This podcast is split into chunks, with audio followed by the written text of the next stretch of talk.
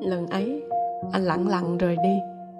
Em dường như hiểu là mình không đủ sức để giữ nhau lâu nữa, nên chẳng nói câu gì.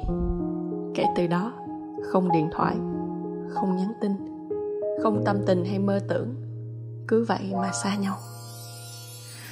Hoa tàn cánh hoa rụng rơi giữa đời. Chẳng còn nhìn nhau trao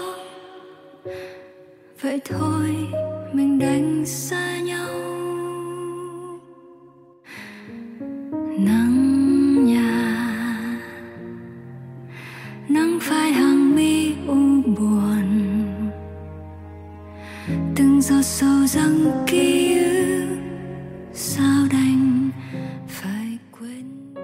Là chàng trai với bản tính lơ đãng một khi đã lao mình vào kế hoạch của bản thân, thì anh sao lãng ngay những bận tâm của quá khứ? Còn em, một cô gái nhưng phải vờ như mạnh mẽ. Em cố gắng cười, cố gắng làm gơ rồi mở lòng với một chàng trai mới. Vì biết rằng người ta đã quan tâm em từ rất lâu rồi.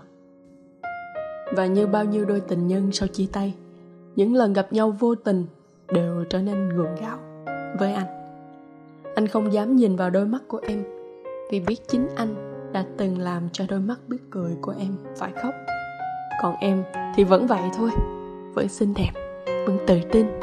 Nhưng lần này, em chỉ đứng từ xa, nhìn anh và cười tươi, chẳng tiến lại thêm và không nói câu gì. Giá như có ai đó cho anh biết là đó sẽ là lần cuối cùng anh có thể gặp em, thì anh tin anh sẽ không đứng trơ ra như thế. Chẳng bao giờ anh có thể ngờ nổi, cuộc gọi sau 3 năm là cuộc gọi dài tới mức mà. Em không thể nhấc máy.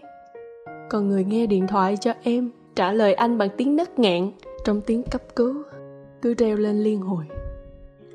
Ngay lúc đó anh tự trách bản thân là, tại sao trốn tránh để rời đi? Tại sao lại im lặng? Và một ngàn lẻ một câu hỏi tại sao?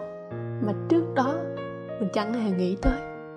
Thời điểm này anh biết là điều duy nhất anh có thể làm là cầu mong một điều kỳ diệu sẽ tới. Nhưng không, em đã mãi mãi rời đi. Ừ thì, chuyện đời người đâu ai biết được. Nên thôi, hãy trân trọng từng phút giây khi còn có thể vậy khi mùa hoa nở nhé bây giờ còn giữ lời hứa xưa kia vẫn lại nhau khi mùa hoa nở nhé bây giờ hoa tuôn, từng dòng nước mắt. Chuyện đời người đâu nào ai biết chưa